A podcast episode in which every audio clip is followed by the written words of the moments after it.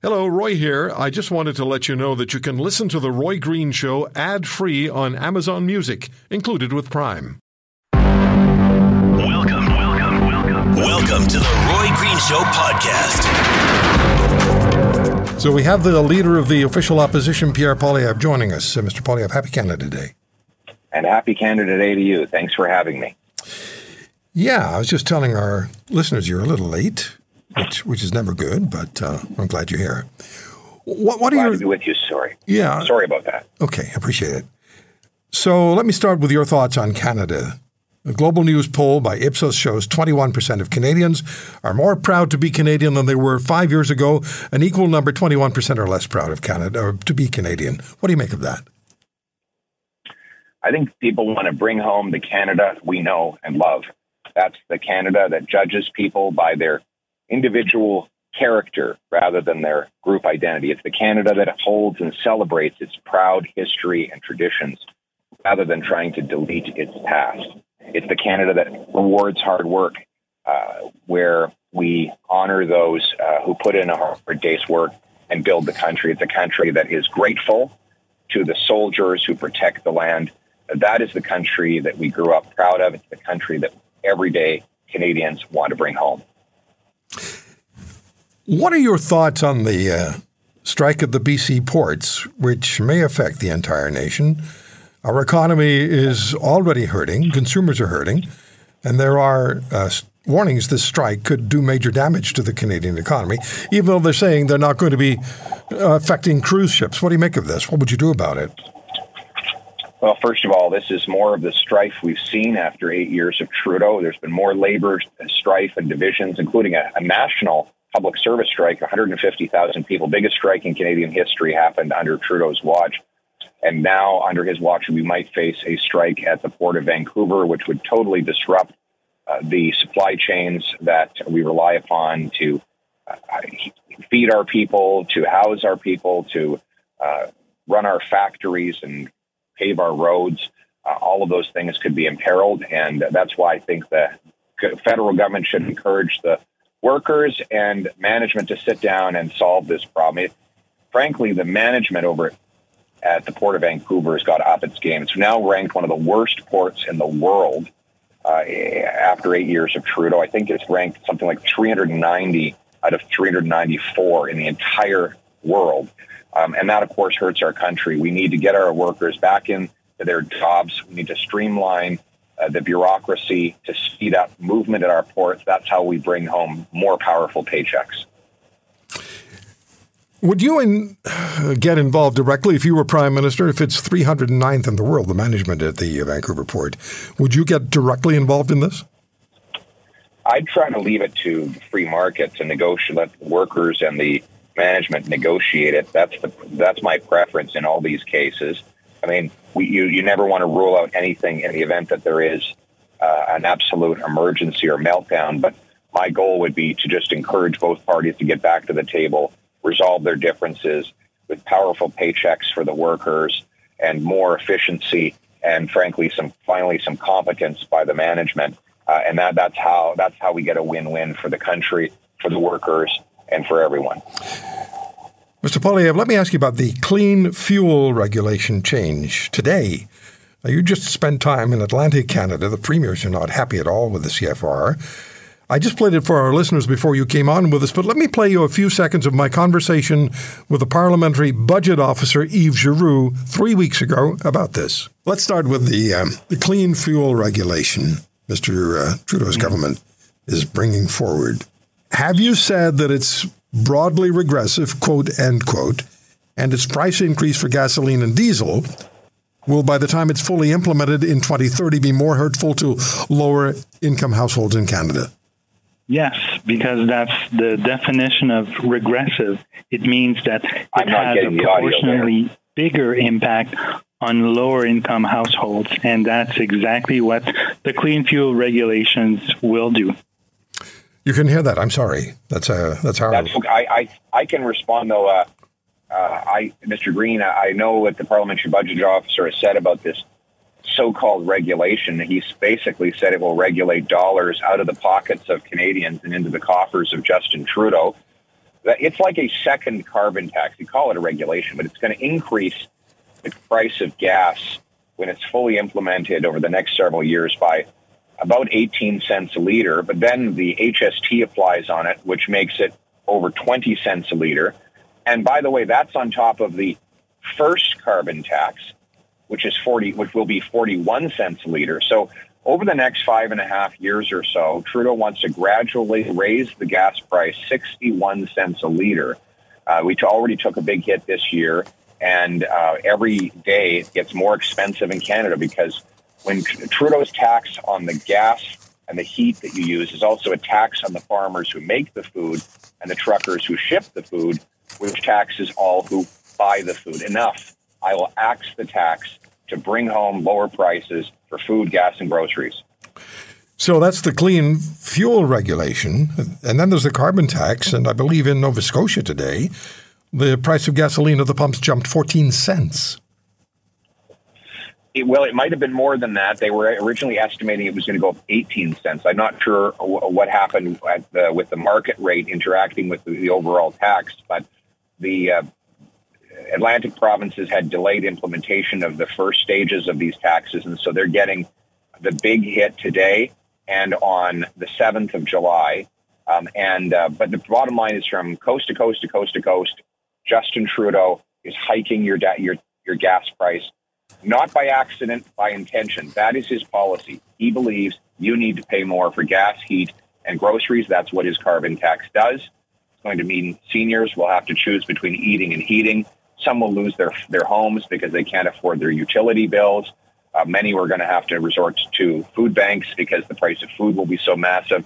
Only Pierre Poilievre will axe the tax to bring home lower prices. You know, I, I don't have the exact quote in front of me, but in 2021 at the Glasgow Climate Summit, Mr. Trudeau said words to the effect that Canadians may have to be uh, limited on the amount of driving we do each year which didn't get a lot of uh, reporting, but but it should have.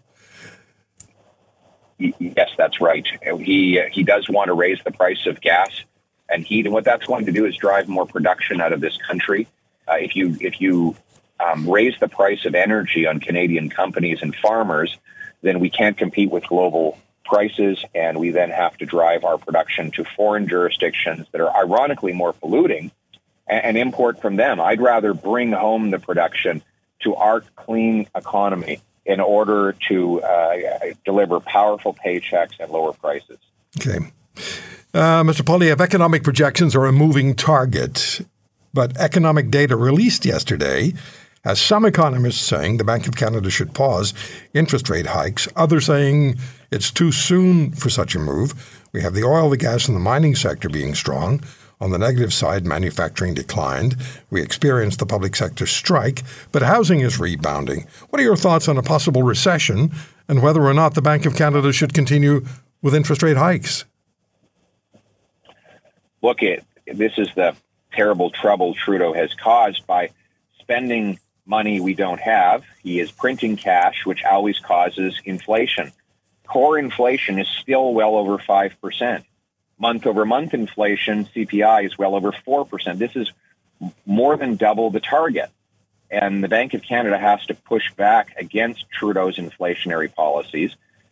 In fact, it was a liberal who best described it, John Manley, uh, former Liberal finance minister and deputy prime minister. He said Trudeau's inflationary deficits are pressing the foot on the inflationary gas pedal, while the Bank of Canada has to press its foot on the brake.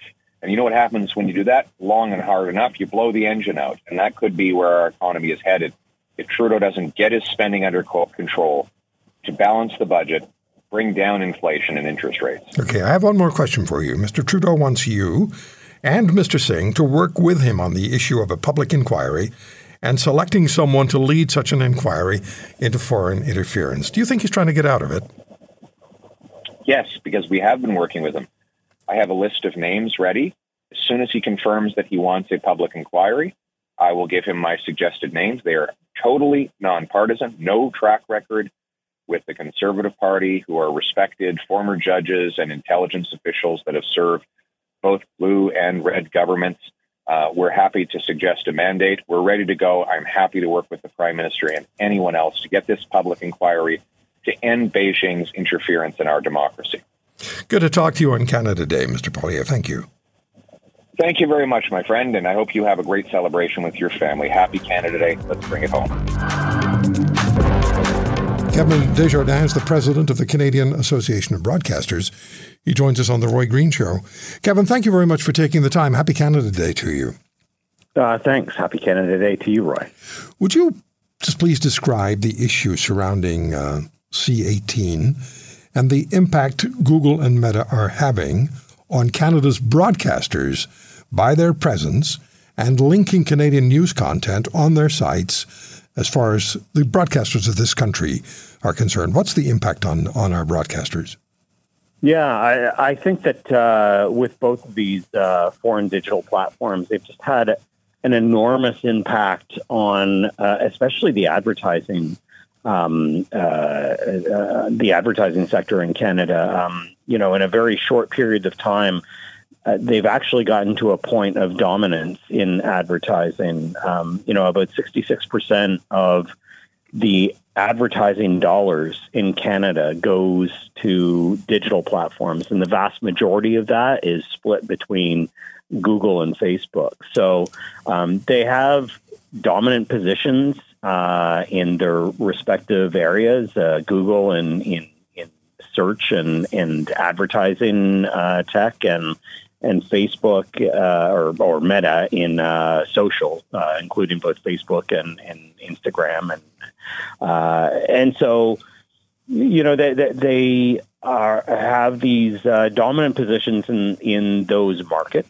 um, and then on top of that, uh, they use the um, the content from news media organizations uh, to to one build profiles of users uh, and and to to sort of build the the algorithm um, uh, uh, amongst users, and then to to to turn around and to be able to sell that to advertisers. So, you know, they they have a massive uh, influence and impact on the market. Um, they've certainly skewed uh, what's happened here. In some ways, we almost well, we don't almost have. I would say that we definitely have a um, a trade deficit in advertising now, where there's more dollars that are leaving the country than are staying in Canada.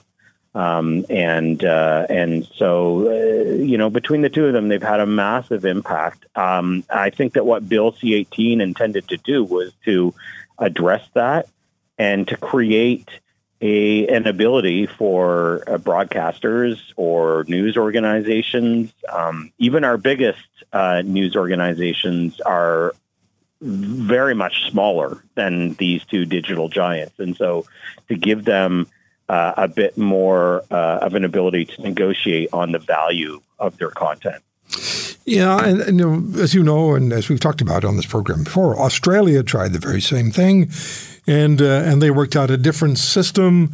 Uh, we don't have the time to get into that now. Um, Canada's broadcasters, Canada's media, we're not uh, we're not crying foul. We're looking we're looking for fairness because the our journalists and our and, and let's talk broadcasters here because that's what we are. Canada's broadcasters provide a great deal of service to this country, Canadian content service.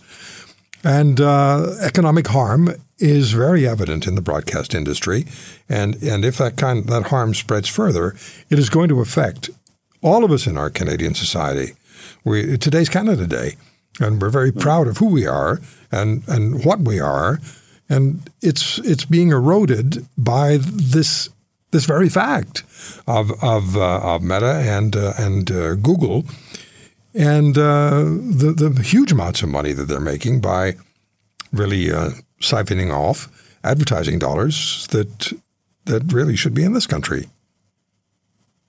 Yeah, yeah, and and then I think even beyond that, what what you know really uh, profoundly concerning is you know with their threats to uh, to block news in Canada. Um, you know, I, I think that uh, just in terms of the health of our democracy, um, you know, if you make it that much more difficult for people to be able to find legitimate news uh, from uh, you know from from uh, organizations that have uh, you know a editorial oversight and professionalism about their news. And and you you block that or you make it more difficult for people to find what's going to flourish is misinformation and disinformation.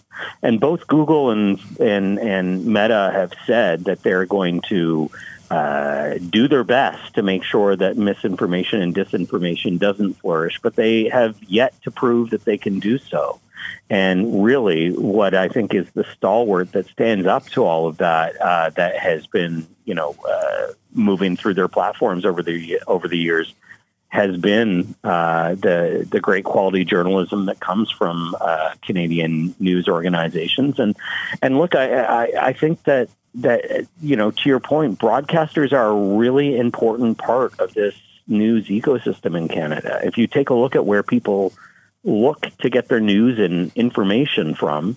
Um, you know, uh, they uh, and I'm, this isn't to say that the the newspapers don't matter because they're all part of the ecosystem, but but broadcasters are a really important part of that. Yeah, I mean, we all grow up listening to radio, watching television. Now we have the digital platforms that are available to us. Um, so it's all part of that, uh, as you said, the the ecosystem. And it's not just Canada that is uh, taking action against Meta and Google. The state of California is is doing something very similar. And I and I think, Kevin, they're concerned that other countries will watch Canada, and if Canada stands its ground, as Australia didn't, if Canada stands its ground, other countries could be stepping in and, uh, and then uh, Meta and Google would be facing a significantly greater problem. So it would behoove them, I think, to uh, to deal with uh, with Canada and with Canada's um, journalists and, in our case, broadcasters. Uh, former CRTC Chair Konrad von Finckenstein is suggesting the federal government suspend implement, implementing C18 and require instead big tech contribute to a fund for media organizations, a fund run by media organizations. How do you see that? Well, I, I, don't think it's necessarily the best alternative. I mean, I think that what C18 had created was what was supposed to be a very fair uh, system, which was that each media organization or, you know, the media organizations could uh, collectively bargain uh, if they so chose, but that they could, uh, you know, determine what they felt the value of their of their content was, and and to be able to bargain with it on that. Um, you know, the creation of a fund. Uh, you know, I, I, wouldn't say that a fund is necessarily a bad thing, uh, but I, I, I think that there's a lot of complications that are involved uh, with it. I mean, all of the people who are calling for the creation of a fund at the moment, um, I think, uh, would probably have you know um, uh, gripe and moan and whine about uh, uh, how a fund is just distributed and whether if it's going to the right people or the wrong people. You know, uh, so so I mean, I, I, I think it's an overly simplistic um, point of view um, to to to say that we should turn to a fund um, with this. But you know, just to, to pick up on your point uh, off the top, I, I, I, do think that other countries were looking at Canada and seeing what Canada was doing, and and I think that uh, Google and Meta were aware of that. And to some extent, I think that they want to make an example out of Canada. Mm-hmm. And the truth is, is that I don't think that either of those companies care at all about Canada. And they would be very happy to save the the few hundred million dollars uh, that they would have had to spend um, out of the uh, tens of billions that they take out of Canada. Um, uh, that you know they uh, that they are willing to um, to do this damage to Canada and to and and to some extent to themselves, but more so to our to our democracy, um, for the sake of being able to scare off the U.S. and California and the European Union from uh, looking at similar regimes. So, June 16th, Canada's national population hit 40 million. And in recent years, population growth has been fueled largely by immigration. The plan of the federal government is to bring half a million immigrants into Canada each year by 2025. And this year, in the first three months, some 145,000 immigrants entered Canada. One of the questions is can we sustain such numbers of newcomers with the national housing challenges, a healthcare system under great duress, and social programs facing funding challenges? Or are immigrants ultimately the solution to these challenges? Tomorrow, we'll ask immigrants to speak to how they feel about their level of acceptance in this country. And as I mentioned in the last hour, 15 to 20 percent of immigrants leave within the first 10 years of entering this country. Frank Stronach came to here, came to this, came to Canada as a young man. He didn't have much uh, with him in the way of material uh, goods and opportunity, but he created one of the most successful corporations in the world. Magna International. Mr. Stronach joins us on The Roy Green Show. Frank, it's so good to talk to you. Happy Canada Day. Yeah, same to you. Great to be. Enjoy your show. Thank you so much. What do you make of the uh, of the, the polling information from Ipsos that 21% of Canadians are more proud to be Canadian than they were five years ago, but another 21 are less proud to be Canadian than they were five years ago? Well, that's uh, that's an even score, right? Yeah. One balance out the other one. A- anyway, uh, I'm not a great believer in a lot of the polls, etc., etc. And um, well, for me, it's Canada Day every day. I, I say a silent prayer and count my blessings and say, "Gee, this country's been great to me. What can I do for the country?" So, where do we fit within the lineup of nations. And and I'll ask you this: How different was Canada when you arrived? Well, it's it's wrong to uh, look. we we as people got to should pay close attention to the laws of nature. The laws of nature are stronger than any man-made law. Huh? In nature, sometimes when a species when too much of a species uh, be brought in an, an area which is not native to the species, then you could have a problem. The same thing with immigration, right? Uh, uh, I think uh, immigrants got absorbed. There's a reason like um, the Canada we know, everybody wanted to everybody everybody wanted to come here, and everybody enjoys staying here, etc. But we we got to watch it, right? We got to. There, there's some reason why everybody wanted to come here, and there's a reason why Canada Canada built a great reputation as a great country. So we got to make sure that the, that we observe that and that we that we that we keep constantly working on it and that it will stay a great country. Well, was there more opportunity for someone with entrepreneurial desire when you came to Canada than there would be for if you'd come to Canada in 2023? Would you have met the same opportunity for your entrepreneurial desires? No, it's a, we got to realize that the call it uh, that the bureaucracy, of the regulations have grown a few hundred percent. It's it, it be impossible, right? So we we gotta take we we gotta take a look at uh, some of the basic. Uh, uh, there's a there's an evolutionary process every day. The world doesn't stand still. Mm-hmm. So we have to watch that that we that we don't fall behind. Uh, as a, con- a, country has to be uh, a country has to be uh, competitive. It's.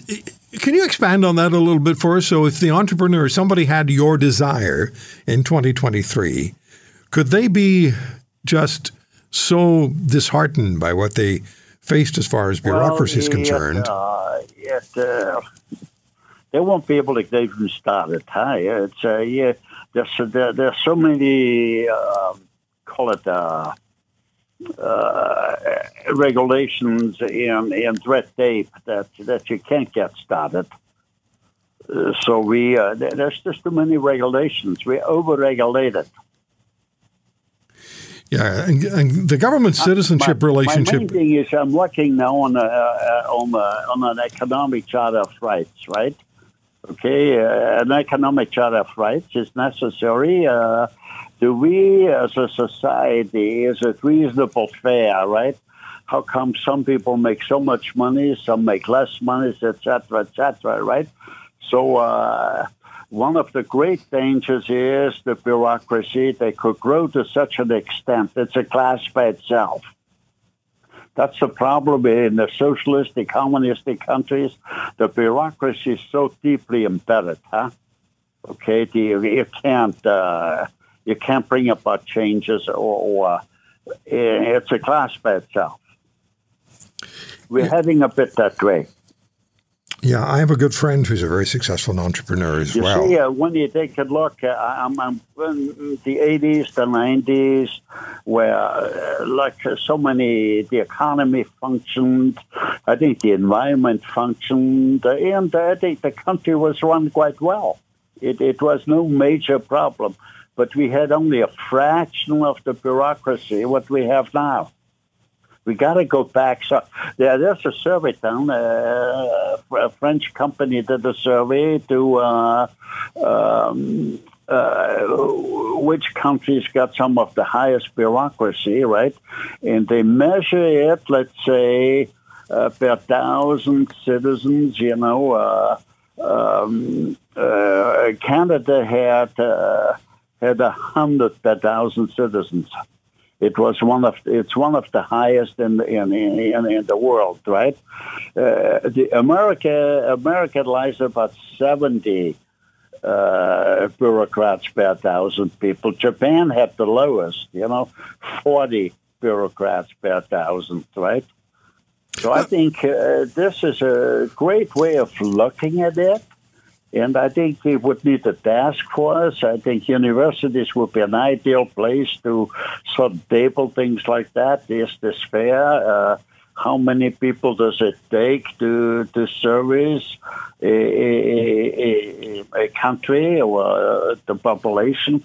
So we got to take a look at at uh, you know the the the, how can we how can we prevent the, the, the enormous growth of bureaucracy? Yeah, uh, but overall, your experience, your life in Canada is something that you absolutely do not regret, right? Well, uh, I, I've, I, yeah, my experience, uh, the country's been incredibly great to me, right?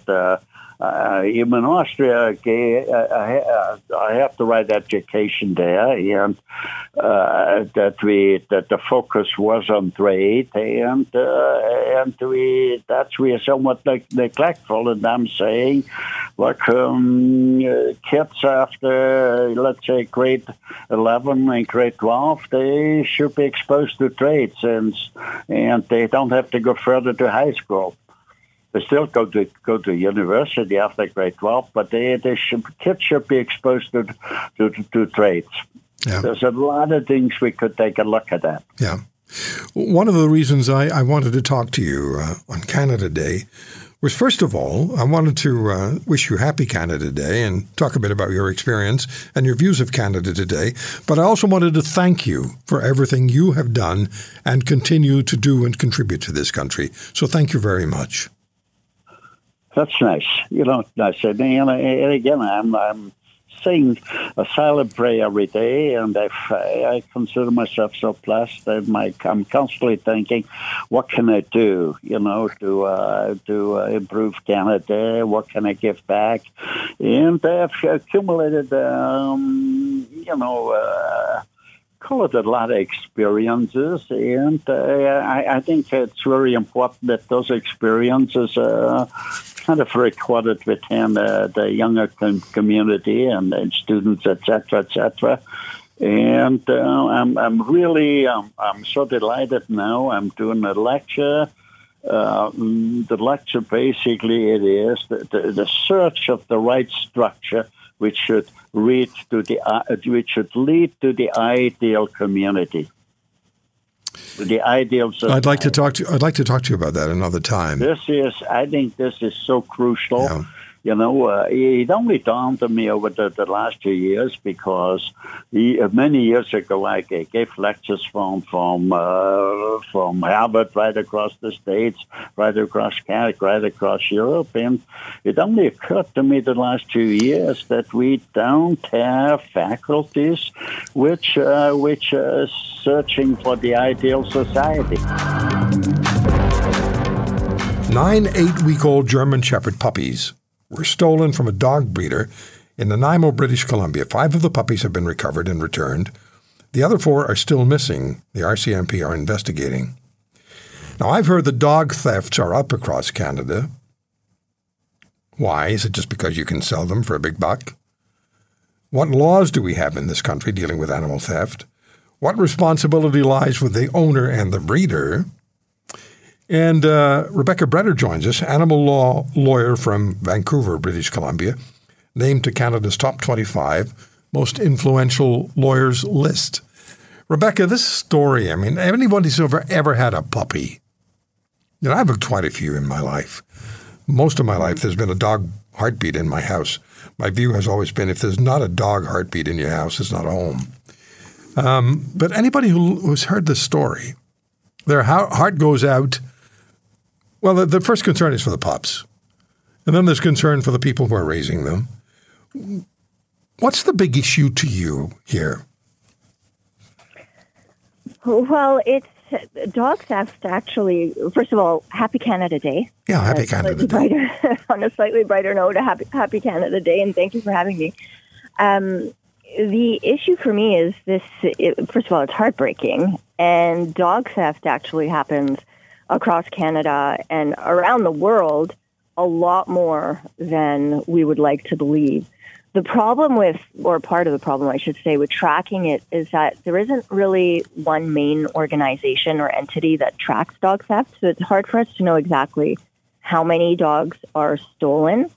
But anecdotally, partly anecdotally, partly with, with some organizations keeping somewhat of uh, keeping track of this in 2020, uh, apparently about 2,000 dogs were reported stolen in Canada. I think that number is, is probably a lot higher. I mean, just based on some of the calls that I get in my office about this. And, and, and then there's the reasons why people steal dogs, right? And that could really vary from someone, like you just said, wanting a quick buck, it, and especially with purebred dogs, pure pure breed dogs. And that's what people really need to be mindful of. If they're going, if they're walking out, or if they're leaving their small Shih Tzu or or French Bulldog or Chihuahua, um, Poodle, Husky was slightly bigger dog outside in their yard, and if it's easy for them, if it's easy for someone else to snatch their dog, that happens and th- that could be because these breeds are cost a lot of money if you get them from from an, an actual breeder, and so people are going to steal them and you know sell them for half the price. So you have to, and this is one of the reasons why I can't stand online. They should just be illegal online uh, sale of, of dogs and companion animals in general. But so all that to say, one of the main reasons is to make a quick buck. But there are also people who steal dogs like beagles for animal experimentation reasons. So they sell the dogs to laboratories. It's quite easy to forge documents where someone is is supposedly a licensed uh, seller of dogs. Uh, so they could be sold for animal experimentation. They could be sold for uh, someone wanting a reward right? So you know how it, it, I'm sure you've seen posters "dog stolen" every now and then, right? Yes, yes, so people put that up, and then and then the person who actually stole the dog pretends that they're a concerned citizen, and then just basically wants the the reward. But it's heartbreaking, and it's there aren't really many laws in Canada that that deal with dog theft specifically. I mean, we have criminal law, right? And because animals are considered property then people can be charged uh, for stealing property. But then, really, when you think about it, uh, the state of our animal laws are, are so dismal in this country, and the way we value animals is almost non-existent. So, so Rebeka, what, what's value. what's on the books that would allow whoever stole these puppies, if they're if they're if they're caught, what could they be charged with? What could the penalty be? Well, it's uh, chances are that if if they're caught, they may be charged with theft under five thousand. You know, which isn't much. But who's to say that a dog is worth only $5,000, even if they're not a purebred dog? A lot of us have rescue animals who mean the world to us. Of course. So why should a dog, if you if you paid a $200 adoption fee, why should that be the value that someone is charged with? They there's it, it should be a lot higher than that. Yeah. But it's really the the other point I wanted to make is that what I find interesting in, in my practice is I get calls of people saying, my dog was stolen, my dog was stolen. But I could say, at least speaking from my own experience and, and my own practice, is that a good number of those people who call and say that their dog was stolen, it's not actually that their dog was stolen by a random person. The dog was quote unquote stolen by their ex partner. Oh, really? And, and, it's really because they believe that the dog is theirs, and they had a fight with their their spouse or ex ex spouse mm-hmm. usually or ex partner, and they want the dog back. And so, while people feel like that's theft, it's actually not. Very rarely do police get involved if it's a dispute between uh, ex partners or spouses or roommates but every now and then, if it's not a very busy day, police do get involved and they go to the to the spouse and say, you know, you stole your spouse's uh, or ex's dog, give the dog back. And people don't really know their rights and they listen to the cop and give the dog back. But that's re- but more often than not, police don't get involved, and it's a civil issue. So you take it to court, and it's a pet custody type of issue. Do you know? It's interesting that, you, you raised that because there was a very famous lawyer um, forget his name now, in the U.S. And he and his wife, at the time of their divorce, got into a huge issue over who was going to get the dogs. And there was a mm-hmm. lot of money in play. And the most important thing to both of them was to get the dogs. Mm-hmm. I mean, oh, they, yes. they, were, these people were very wealthy, but the dogs yes. were the number one issue. Yeah, oh, absolutely. I mean, I don't want to stray too much off topic about dog theft, but it just, it really pet custody really is a, a, growing issue, and certainly in my practice, I, I help couples or ex-partners get their dog back, or sometimes uh, if we do have to go to court every now and then, a court orders, this is in small claims court, court orders shared custody. But that's a very big issue, and it's just what I, I wanted listeners to know is that if, if you are in a situation like that where your ex-partner took your dog, it, you could try calling the police, but don't get your hopes up because chances are the police are going to say this isn't a criminal matter. It's not really theft. It's a civil issue between two spouses who are now fighting over who gets the dog okay. or cat, for that matter. See, I'm I'm seeing in uh, front of my mind's eye. I'm seeing, and I've got a photograph of the puppies. Um, eight week old German Shepherd puppies are as cute as can be, and they're they're they're just so affectionate. I mean, puppies, general, just all puppies are, are affectionate, and and they're they're so dependent on mm-hmm. the people who have custody of them. Mm-hmm. And I, I, just, I just, I just saw the pictures of these, these, these pups, and I just, it just broke my heart. It really did. I'm so just, I'm, I'm really disturbed yeah. about this. Yes, and you know I've heard I've heard similar stories like that before. Um, I haven't handled them myself in my own practice because this it sounds like this really was theft. But the other reason why people take dogs, and I don't want to necessarily call it theft, but take dogs from people's backyards is if they find that the dog has been suffering, if the dog has been tethered, and technically, I suppose that is theft because you're taking someone else's property and the person is doing it out of concern, out of the because of the welfare of the animal. They want to rescue or save that animal from that household. And so I don't know anything about this breeder, but one thought that did come to mind when I heard the story is I wonder if there's someone in the neighborhood who doesn't like this breeder and doesn't yeah. want this person breeding dogs. And they took the dogs not because they wanted to sell them for money, but they wanted to rescue the dogs. Yeah, in, I in have no, I have no idea about that. Yeah, so I don't know, I don't know about that either. But I'm just yeah. saying generally that I, there's certainly uh, cases out there where, and it, within the criminal context, where people take dogs out of yards in order to rescue them. Do you but, do you think there are people listening to this program right now who've had their dogs stolen? Oh, absolutely. I have I have no doubt. Just drive me nuts if, uh, if one of my dogs had been stolen. Of course, some of the dogs I've had, if you try to steal them, good luck with that. Because they wouldn't willingly go along with you, and 140 pound Rottweilers can be a challenge. Um, you know, you mentioned uh, the dogs for uh, that are sold to labs. Yeah. beagles. There was a story that I came across a couple of days ago. It's two years old, I think, two or three years old. 4,000 beagles in the United States were, were found. They were heading for labs. 4,000. Yeah. 4,000. Yeah. I know it is. Uh, it's gut wrenching, and you don't even want to know what they do in in these labs.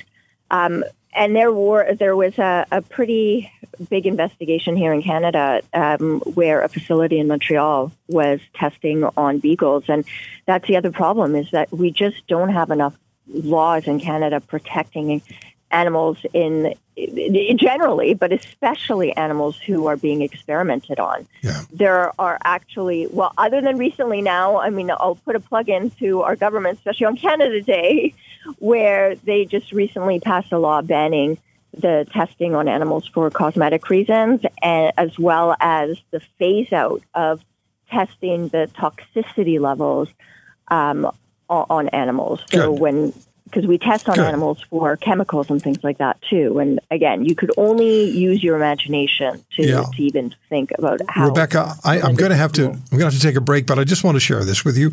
Doug just sent me an email with a photograph of a dog. It's just an amazing face on this dog, and it reads that the caption is that the kindest souls were rewarded with the longest lives. Dogs would outlive us all. Yes, absolutely. Thank you for listening to today's podcast. If you want to hear more, subscribe to The Roy Green Show on Apple Podcasts, Google Podcasts, Spotify, Stitcher, or wherever you find your favorites. And if you like what you hear, leave us a review and tell a friend. I'm Roy Green. Have a great weekend.